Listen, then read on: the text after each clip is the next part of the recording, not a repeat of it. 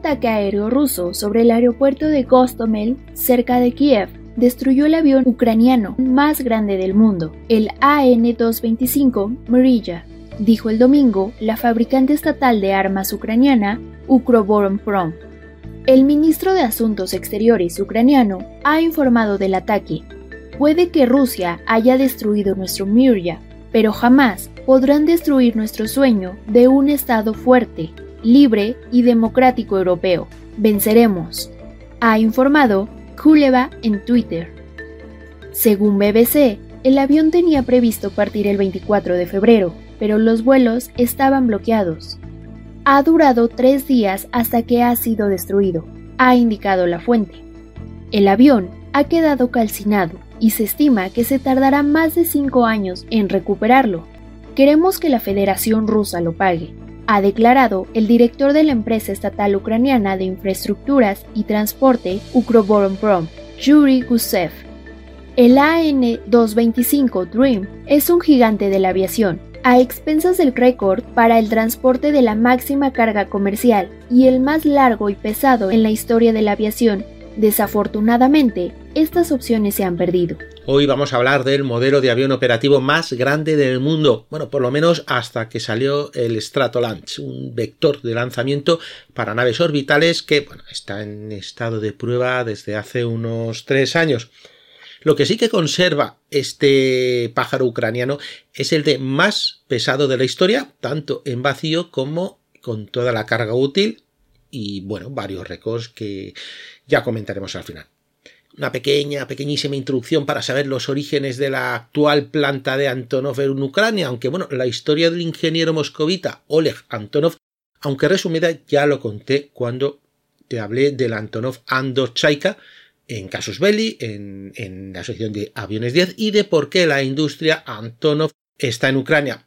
Pero venga, vaya, modo ultra resumido, por si no lo has escuchado cuando Lek salió de la Yakolev y diseñó el avión agrícola SHA-1, y los responsables de la Fuerza Aérea Soviética, junto con el ministerio correspondiente de la Unión Soviética, eh, pues decidieron que Antonov y su pequeño equipo de diseño, se ampliaría mucho, ya lo verás, se trasladase a la planta pues eh, a la planta de las instalaciones de Kiev. Desde ellos estaban en Novosibirsk que sería parte del complejo fabril que construiría un avión agrario al principio, precisamente el que se seguía llamando granero de Europa, ¿no? Pues fuese el germen de una industria aeronáutica para ayudar a la recuperación de la República Soviética Socialista de Ucrania. Y eso fue, bueno, el traslado oficial y definitivo de la oficina de diseño número 153 en el año 1952. Y bien, la Unión Soviética era conocida por hacer algunas cosas con dimensiones que parecían exageradas, ¿no? Superhelicópteros, superaviones, pero realmente estaban muy bien pensados para sus necesidades. Un país muy grande con mucho terreno siberiano donde los grandes helicópteros, los grandes aviones pues han sido una ayuda inestimable para núcleos urbanos muy dispersos y muy alejados de grandes infraestructuras.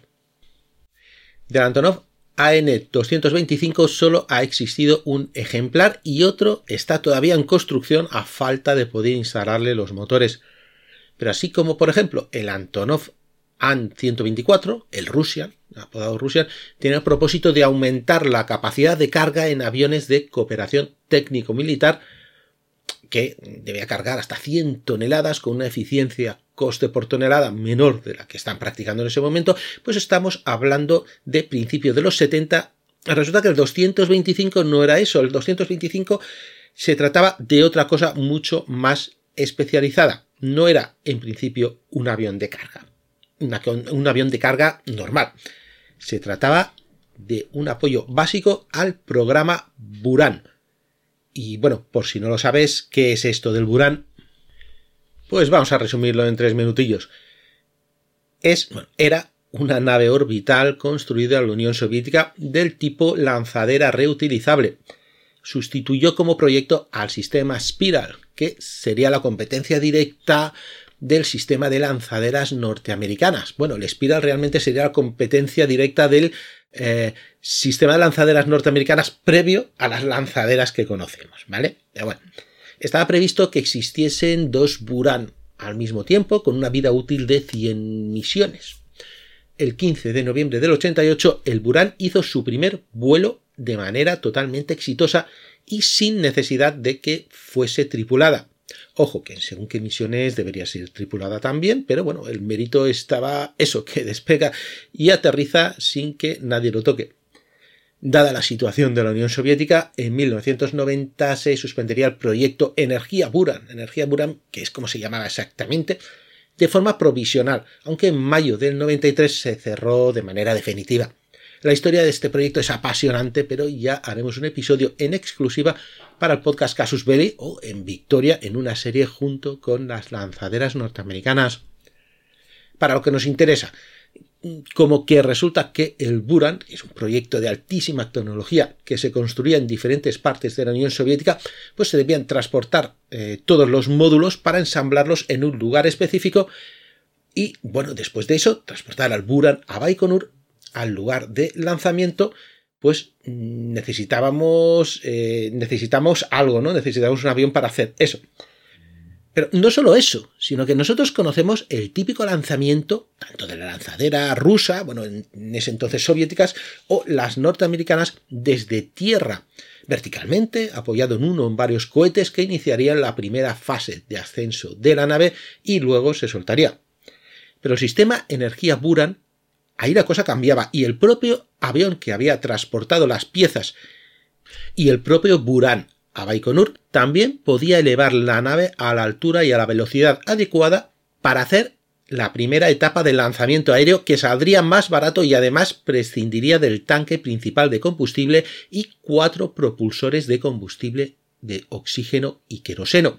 Muy peligroso, ¿eh? si existía cualquier fallo. ¿A qué te suena lo de SpaceX o Blue Origin o Virgin de los últimos años? Que llevan un, digamos, llevan este sistema de avión parásito. Pues ya la nave nodriza sería el Antonov 225 y iría eh, este Buran, ¿no? Sería como la, la madre, ¿no? Que necesitaba eh, este gigantesco avión, sería la madre del Buran, que lo transportaría, le acompañaría y serviría de primera fase de lanzamiento. Para esta tarea, esta tarea, pues, que era un logro tecnológico muy alto, pues necesitaban un avión que levantase por lo menos 250 toneladas de carga útil. Habrían piezas que deberían transportarse en la parte interior y si había necesidad, que fue lo normal, otras encima del propio avión por medio de una serie de caballetes y bueno, una especie de contenedor aerodinámico, un poco como si fuese la vaca del coche y esta especie de, de cajas aerodinámicas que tenemos encima, pues así, pero a lo bestia. Víctor Tolmachev, eh, que se unió a la oficina de diseño de Antonov en 1959 ya pues había participado en casi todos los diseños o casi y todas todas las actualizaciones de los aviones de Antonov.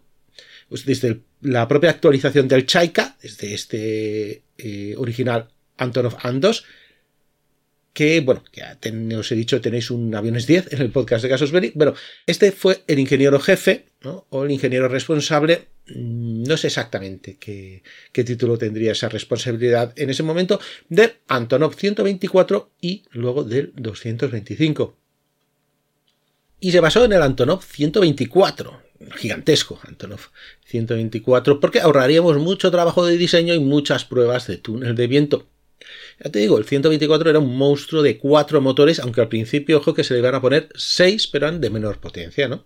Luego se fabricarían eh, precisamente unos motores exclusivos para el Antonov 124. Tenía una envergadura, ojo, 73,3 metros tenía, tiene.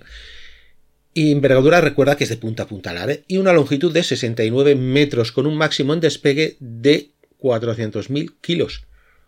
Para el 225 redimensionaría el chasis que acabaría midiendo 84 metros, retrasa la planta LAB, que está en una configuración alta también, y la ampliaría hasta los 88,4 metros con una superficie alar inmensa de 905 metros cuadrados. Los motores serían los mismos, eh, a ver, eh, los mismos como los cuatro Progress de 18T, esa es la nomenclatura, que utilizaba el Antonov 124, pero de 4 vamos a pasar a 6. Es evidente que necesitábamos más empuje. El tren de aterrizaje eh, bueno, debía reforzarse, ¿no? Y sería parecido al Russian. Son estas dos filas de buggies dobles de, de ruedas, pero estas se ampliaron y se utilizaron, pues, en el 100. Eh, a ver, en el 124 son 5 buggies con 10 ruedas por lado, situados en, el centro del avión, y delante en el morro uno por, uno por lado, un buggy de dos ruedas por lado. Y esas son orientables. Nos salen 24 ruedas. En el 225 tenemos 32 ruedas, algunas orientables también, que permitirían poder maniobrar en tierra al avión en una pista de poco más de 50 metros de ancho. Y es que, claro, la práctica soviética era que no solo en los aeródromos más preparados debían moverse sus aeronaves. Más cosas sobre el tren de aterrizaje. Tenía la capacidad de bajar literalmente el aparato, de agacharse hacia adelante para facilitar ciertas cargas, igual que el Russian. ¿eh? pero por otra parte era un poco más bajo el 225 que el 124, que su predecesor. Sacrificaron esta altura eh, por mejorar la aerodinámica y eh, bueno, una serie de prestaciones de vuelo a gran altura eh, con este sistema de vaca, ¿no? Y llevando cosas encima y no dentro. Otra cosa que sacrificarían sería la capacidad del 124 para operar en pistas cortas. Bueno, pistas cortas, relativamente cortas para su tamaño. Y otra cosa más, es que el primer diseño, aunque luego la llevaría, pero no se hizo para llevar carga de manera convencional. Así que, y, bueno, y para ahorrar peso también, eh, la rampa trasera de descarga se eliminó. Y tiene otra razón, pero ya lo verás. Aún así, iba a tener casi 1300 eh, eh, metros cuadrados de carga. En la cola, pues la cola ya lo vemos que cambió. En el 124 tenemos una gran y única cola, pero eh, recordemos que el 225 tenía que poder llevar e incluso lanzar al Buran desde su chepa. El problema es que, bueno, si llevamos encima una gran masa, pues modificará el flujo de aire que irá hacia la parte trasera, donde está realmente el conjunto de cola. Bueno, más correctamente es, es empenaje, ¿no? y eso podía hacerlo ingobernable. Así que esta cola, bueno, vamos a ir técnicamente, es más correcto llamarlo estabilizador vertical, se convertiría en una cola doble. Puedes conocerlo como bideriva, ¿no? Que es en vez de eh, un solo estabilizador central, hay dos estabilizadores eh, verticales montados en el estabilizador horizontal que formarían algo así como una especie de H. A ver, alguno famoso que lleve este, el Messerschmitt 110 de la Segunda Guerra Mundial, por ejemplo, salvando las, las distancias, aquello sería un, mosquito en comparación con el, con el 225. Mira, el bombardero pesado, el B-24, también de la Segunda Guerra Mundial. Bueno, lo que pasa es que, bueno, pues eso, muchísimo más grande y con esas superficies aflechadas. Así, ese flujo de aire que provocaría tener algo montado en la chepa, pues no le afectaría. En su creación participaron varias plantas de toda la Unión Soviética. El diseño y el montaje sería la planta de Kiev, pero la producción de diferentes elementos estaría repartido, ya que, por ejemplo, diferentes plantas de la antigua República Socialista Soviética de Ucrania en su momento, en una subsidiaria de Antonov, se construía el morro. Partes de la planta LAR, las exteriores y las capotas del motor en otro lugar de Ucrania, y en la planta de motores número 29 se construirían los motores Progress D18T, que solo llevarían el 124 y el 225. Casi casi se hizo exclusivamente para ellos y eso esperemos que tendrá un problema. Pero es que en la gigantesca planta de Ulyanovsk, la República Socialista Soviética, no, o República Soviética Socialista, siempre me lío con el orden, de Rusia, entonces se montaría una gran parte del fuselaje, por no decir casi todo, y de la planta alar. En Rusia también se diseñaría y fabricaría el control de pilotaje. El fly-by-wire en el Instituto de Electromecánica y Automatización de Moscú. Y el tren de aterrizaje principal estaría en la la hidromash, la hidromash, esta es de Novgorod, y la pintura especial de poliuretano, que claro, tú no puedes pintar una nave con tito a luz cualquiera, ¿no? Pues es una para aguantar también presiones, temperaturas, etcétera, pues en la planta de aviación de Voronezh. Y también en Uzbekistán, porque allí la planta de Tashkent pues ya fabricaba gran parte de la planta Alar de los 124 Russian, también fabricaría la principal parte de la planta Alar del gigantesco 225. Según Anatoly Vovniak, que era uno de los responsables del proyecto, cientos de miles de científicos, diseñadores, ingenieros, militares, pilotos, trabajadores y otros especialistas de la antigua Unión Soviética participaron directa e indirectamente en la creación, construcción, pruebas de vuelo y certificación. Vamos, que el trabajo fue enorme y por lo que dicen muy intenso y con plazos muy ajustados. El primer avión y único hizo su vuelo de prueba el 21 de diciembre del 88 desde el aeródromo de la OKB, OKB eh, Oficina de Diseño de Antonov, y duraría una hora y media. Las cosas habían ido bien, y se planteaba fabricar una corta serie de aviones, que la verdad he leído muchas cifras, muchas fuentes, supongo que también eh, fueron variando los números a partir de que las prioridades se sucedían, pero parece ser que el plan más acertado, si todo hubiese seguido igual, era la de construir de 6 a 8 aparatos. Y no todos serían para el proyecto Energía Buran, sino que un avión tan grande, pues decían, podía servir, en cierta medida, para necesidades muy específicas de transporte aéreo muy pesado.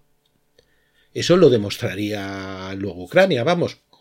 A pesar de todo, a pesar de que estuviese diseñado para el Buran, transportar sus piezas, pues resulta que no transportó este, este 225 ni un tornillo a Baikonur. Y es que si ves las fechas del primer vuelo, que es de prueba, pues en poco tiempo ya se hizo la primera prueba del Burán. Y, bueno, es que ya estaba ensamblado, ¿no? Entonces, eh, ¿qué pasa? ¿Cómo lo habían hecho? ¿Con qué lo habían llevado? Bueno, pues en realidad se utilizó un Atlant. Un Atlant eh, era un bombardero estratégico de ataque nuclear Myasishchev M6, conocido por la OTAN como Bison B, pero modificado. Modificado y llegaron a construir tres y bueno, pues las piezas irían montadas en, caballetes encima del avión, como estaba previsto justo en el Antonov 225 e incluso también se modifica el empenaje de cola para hacerlo bideriva, ¿no? Si tienes la oportunidad de buscarlo por internet, busca alguna imagen, verás que ciertos transportes eh, porque llegó a llevar eh, hasta el fuselaje entero del Buran, pues parece que, se vaya a romper de lo grande que es la carga en comparación con el avión.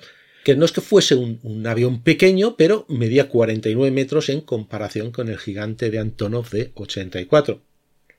Pero claro, a lo mejor vas tú y me dices, oye, que yo es que he visto imágenes de un 225 llevando encima el Buran. Pues sí, y tanto, es famosa la foto pero fue solo para asistir al Salón Aeronáutico de París de Le Bourget en mayo del 89, eh, como pues la típica demostración de tecnología que hacen todas las naciones, ¿no? Llevo lo mejor y lo más extraordinario. Y se va, eh, eso, su lanzadera encima de, el avión más grande del mundo, ¿no? Joder, pues, eh, claro, ese año fue la reina del baile. Luego se hicieron, eh, ya en la Unión Soviética, varios vuelos de prueba en Baikonur con, con el Buran encima antes de que se diese definitivamente carpetazo al proyecto espacial. ¿Qué pasó entonces? Que teníamos a este avión que ya no tenía cometido y otro en proceso pero sin motores. Bueno, el segundo mm, es fácil. Bueno, fácil, mira, eh, es rápido. El que está sin motores sigue hoy en día sin motores y la industria ucraniana es incapaz de motorizarlo. Entre otras cosas, la fabricación de este tipo de motores, que también estaba en Ucrania, pues murió por falta de presupuesto y eh, bueno, también que el primer ejemplar no era igual que el segundo ejemplar. Eso volveremos luego un, un momentito. El que se está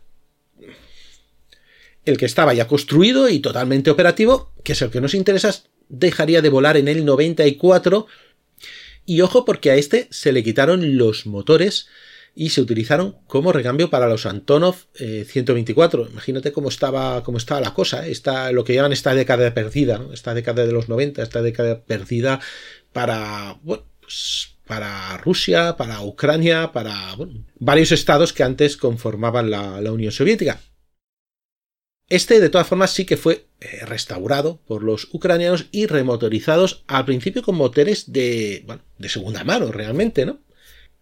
Se hace una revisión completa, se pone lo, se repara lo que se tenga que reparar o se fabrican cosas de nuevo e hicieron una serie de modificaciones bastante caras, eh, aunque exteriormente casi no se notan, pero bastante caras para que pudiese operar con las normas para las líneas aéreas y siempre ojo como transporte comercial de carga presurizado, no está hecho para pasajeros y bueno, existen aviones eh, pues como estos Airbus, no recuerdo un modelo de, dos pisos que están bastante más preparados para un número elevadísimo de, pasajeros. Realmente el Buran, no sé, no, no, lo veo yo acomodando muchos pasajeros, pero oye, el futuro dirá si, hay, si habrán más aviones parecidos se encuadraría en la Antonov o Antonov Airlines, una antigua línea comercial de carga de la Unión Soviética, se llama, pues no, sé exactamente cómo se llamaba, y sería heredada por Ucrania y operaría con varios aviones de transporte, aunque, mm, bueno, opera principalmente con eh, siete, sí, siete, actualmente con siete Antonov 124, algunos aviones pequeños, pero un número de tres o cuatro están construyendo aviones nuevos, la Antonov. No sé cómo continuará luego la historia. Y su modelo de negocio, pues es el transporte charter de mercancías a nivel internacional. La certificación fue el 23 de mayo de 2001 y las modificaciones le hicieron pesar algo más de 20 toneladas extras, total. No, para cualquier avión habría sido una pasada, pero no, no para este. Primer vuelo oficial como transporte fue un servicio de Alemania a Oman. ¿Y sabe lo que llevaba? 216.000 raciones de comida en 375 pallets con casi 200 toneladas.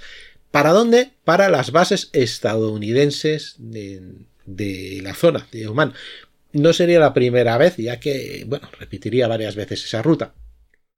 Y ahora, por ejemplo, el vuelo más largo fue uno de Ucrania a Australia, con cuatro escalas intermedias. Una en Praga, otra en Turkmenistán, otra en la India, otra en Kuala Lumpur, hasta llegar a su destino al aeropuerto de Perth. Si no sitúas inmediatamente, está al suroeste de Australia. Recorrido de en una operación con escalas 15.500 kilómetros. Su carga, una gigantesca turbina de la Skoda de 117 toneladas. No sé si todavía era Skoda o no, pero vamos, es de ese complejo industrial. Otro vuelo, eh, por, ejemplo, con una hidroturbina checa, también, supongo, pone checa, supongo que tiene que ser también de, de este complejo heredado de la Skoda, de 155 toneladas. Aquí hay que añadir que no solo era la turbina, eh, sino también otra serie de elementos para el montaje y llegaría a las 182 toneladas, el récord de transporte aéreo en Sudamérica. Pero no te creas que está todo el día funcionando. ¿eh? En realidad, según los responsables de, Antonov, en la última década eh, lo normal es que hiciese solo dos o tres servicios anuales. La verdad, bastante, bastante antieconómico. Sus tarifas no eran precisamente baratos, claro, ya que la media de alquiler de este avión era más de un cuarto de millón de dólares por operación. La media no, el mínimo, el mínimo de operación. A finales de 2018, pues hubo una revisión general, ¿no? Si fuera un barco diríamos que se puso en grada, pero vamos, una revisión para remotorizarlo, se ve que unos nuevos motores, unos motores que, por lo visto, eran pues unas modificaciones de, de, de estos energía y bueno, y poner sistemas modernizados, ¿no? Y lo tenemos de nuevo en el aire en 2020 con una cola de pedidos bastante optimista para la supervivencia económica de este monstruo. Pero después de un par de vuelos de prueba, se aparcan estos contratos para utilizar este avión en la lucha contra el COVID, donde pues un avión tan grande sería ideal para transportar una gran cantidad de material médico rápidamente que bueno, con otros aviones pues significarían varios vuelos para transportar la misma carga. Así que se convirtió en un habitual de los aeropuertos chinos en dirección a Europa, principalmente a Polonia y Alemania. En este tipo de trayecto utilizaría el aeropuerto de Alma-Ata en Kazajistán como escala intermedia para llegar a Tianjin y volver. 24 de febrero del 2022, la fecha de la invasión rusa de Ucrania, el Antonov An-225 Mrilla, y si he pronunciado bien, Mrilla, M-R-I-Y-A, mm, bueno, que quiere decir sueño, pues estaba en el aeródromo de Antonov, en Gostomel, en la región de Kiev. Recibió la orden en ese momento, claro, de volar en dirección a un aeropuerto sin especificar de Alemania, por las noticias que tengo. Pero el 225 tenía un problema para eso, ya que ese mismo día habían acabado de desmontarle uno de los motores, por lo que estaba en mantenimiento y reparación. Era imposible volar sin motor e imposible montarlo de nuevo en poco tiempo y preparar el avión para volar habían ya combates eh, porque, bueno, eso estaba en la línea de la principal ofensiva de las tropas rusas que iban hacia Kiev. Ese mismo día, a las 16.00 hora local, efectivos de la undécima Brigada de Guardias de Asalto Aerotransportada Independiente tomaron el aeropuerto inicialmente sin pérdidas, luego tuvieron que rechazar un intento de recuperación por parte de la eh, Guardia Nacional Ucraniana, bueno, en fin, este combate, eh, según, según a quien le preguntes, cada uno lo cuenta como quiere, ¿eh? como en todo, a ver, como en todo sabemos que realmente lo que pasó hasta el cabo de bastante tiempo no lo sabremos, pero en fin, realmente existe un combate para intentar desalojarlos, hay un tiro y afloja y en lo que respecta a la única copia operativa del Antonov 225 que estaba en su hangar en este aeropuerto, en el contexto del combate por el aeródromo fue parcialmente destruido y el hangar incendiado, aunque la estructura del hangar aguantó. Hay una imagen de dron con el hangar ardiendo y el avión en el interior. Y lo mismo, aquí cada cual te lo va a contar eh, según sus intereses, los ucranianos culpan a los rusos y los rusos a la artillería ucraniana. Desde mi humilde punto de vista y sin datos fiables, eh, de momento, pues yo creo que pudo ser cualquiera de los dos, que te voy a contar. Los dos bandos utilizarían artillería. El 3 de marzo, el Canal 1 de Moscú emitiría un informe especial desde el hangar en cuestión donde la reportera mostraba al, avión con el fuselaje delantero muy dañado y que según los expertos pues fue el incendio el que más daños causó. En el caso de querer restaurar el avión se calcula, según fuentes ucranianas, varios años y más de 3.000 millones de dólares. Mm, yo, mm, sinceramente, no sé si la, si la cifra está equivocada. 3.000 millones de, de dólares. Mm, en dos fuentes lo que pasa es que, que, esto, las noticias se copiarán unos de otros. Yo creo que 300. O sea, un, un Airbus. Eh, un Airbus vale a partir de los 100 millones de dólares. Y el más caro de todos es el A380 que nuevo te cuesta 400 30, mira, 436,9. Entonces yo creo, creo, a lo mejor me equivoco, que han querido poner 300 y han, y han llegado, y se les ha colado un cero, o quien, o el becario de turno que lo ha copiado ha puesto 3000 porque, porque mira, eh, bueno, pues eso, y necesitarían unos 5 años. ¿Será este el final del sueño? El orgullo de la aviación ucraniana pues por una parte, se dice que no, porque, a ver, presuntamente, y claro, estos datos todavía no lo sabes a ciencia cierta o si es una simple declaración de intenciones o simplemente una forma de, de moral, ¿no? Pues China, China, ha venido China al rescate, como no, estaría interesado tanto en restaurar este avión o por lo menos ayudar a ello, e incluso remotorizar al segundo Antonov 222, ese que hace 30 años existe, pero sin motores. Por lo visto ellos, eh, que lo conocen de, cuando la pandemia, pues sí que han visto la necesidad de un avión ultra pesado de estas características. Pero claro, es difícil porque, y aquí viene el porqué, aquí viene la otra parte, cuando he dicho que los mayores daños los provocó el incendio, eh, pues no lo dije porque haya roto más que el otro, sino porque eh, en realidad se puede, bueno, un golpe se puede llegar a sustituir o reparar. El problema es que los aviones a altas temperaturas eh, si están fabricados de la forma que está el 225, deforman su estructura interna y según las imágenes eh, que ven los expertos calculan que estaría dañado el arco y los elementos estructurales del avión.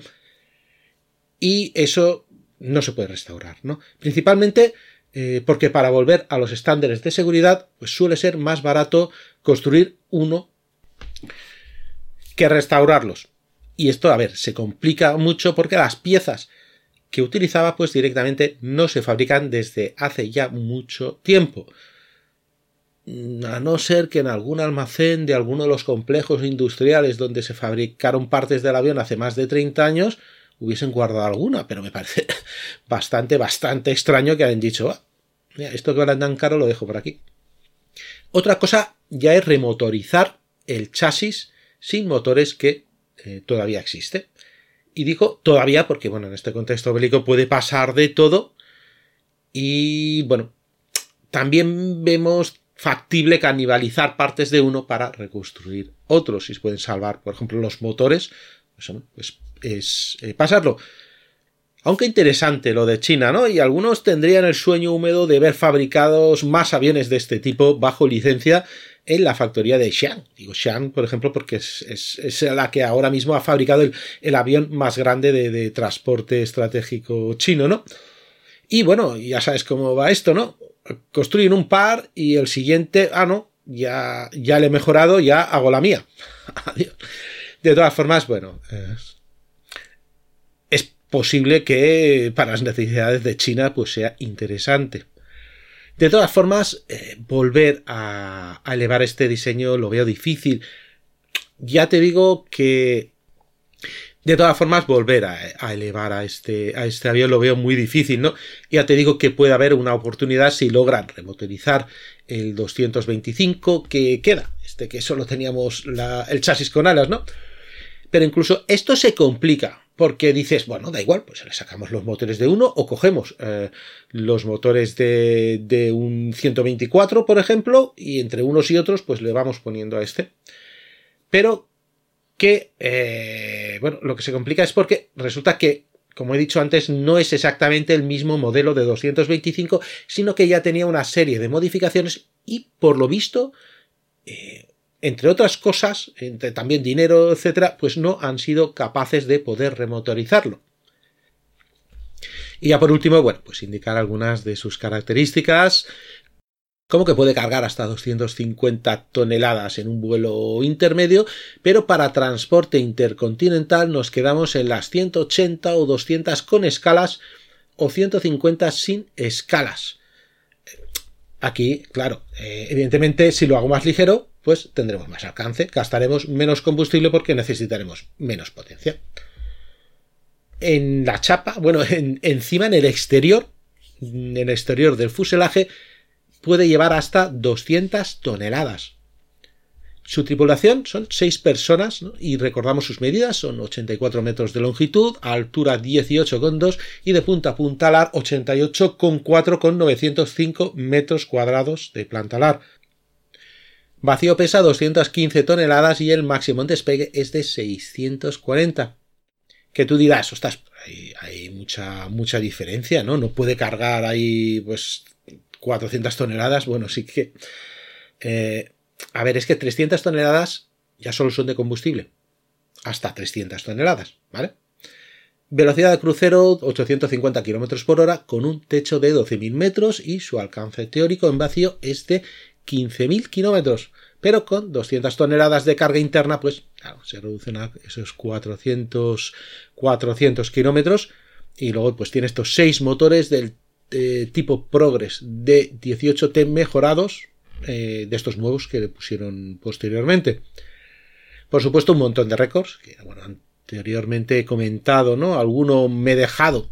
Mira, aquí por ejemplo, mira, 10 de junio de 2010, por decir alguno de los más significativos, se transportaría la carga más larga en longitud del transporte aéreo, que serían dos palas de aerogeneradores, de estos molinos de, que vemos, ¿no? De, Iberdrola, por ahí. cuando pasamos por, bueno, yo por lo menos cuando paso en coche de, Albacete a Madrid, pues los, los, ves, ¿no? Se recortan en el horizonte, pues dos palas de aerogeneradores con 42 metros por unidad. También tiene el récord absoluto de capacidad de carga con 254 toneladas y la pieza más grande en cuanto a volumen de la historia de la aviación, que sería un generador de 174 toneladas en un vuelo de Alemania a Armenia. En total, me deja un montón, ¿eh? Porque, ojo, son 250 récords mundiales. Y aquí dejamos este avión de los récords, este avión el más pesado del mundo, casi casi el más grande del mundo.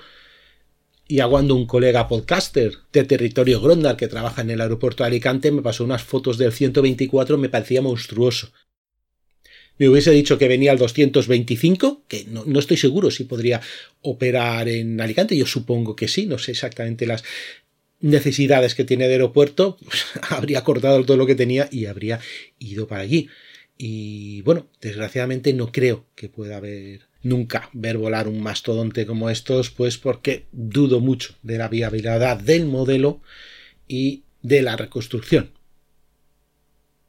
Y esto es todo, espero que os haya gustado esta historia del orgullo de Ucrania, que ahora mismo pues está destruido.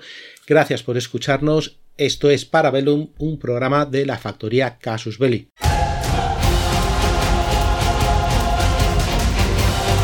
Aquí Parabellum Podcast, un programa semanal de la factoría Casus Belli, producido y editado por Podfactory. Puedes escucharnos en las principales plataformas de podcast y puedes seguirnos en Instagram y en Twitter o ponerte en contacto con nosotros en parabellum.podfactory.es. Suscríbete para no perderte ni un episodio. Tema musical de Witch Hunters de Gregoire Lur bajo licencia Creative Commons. Te espero el lunes que viene en un nuevo Parabellum.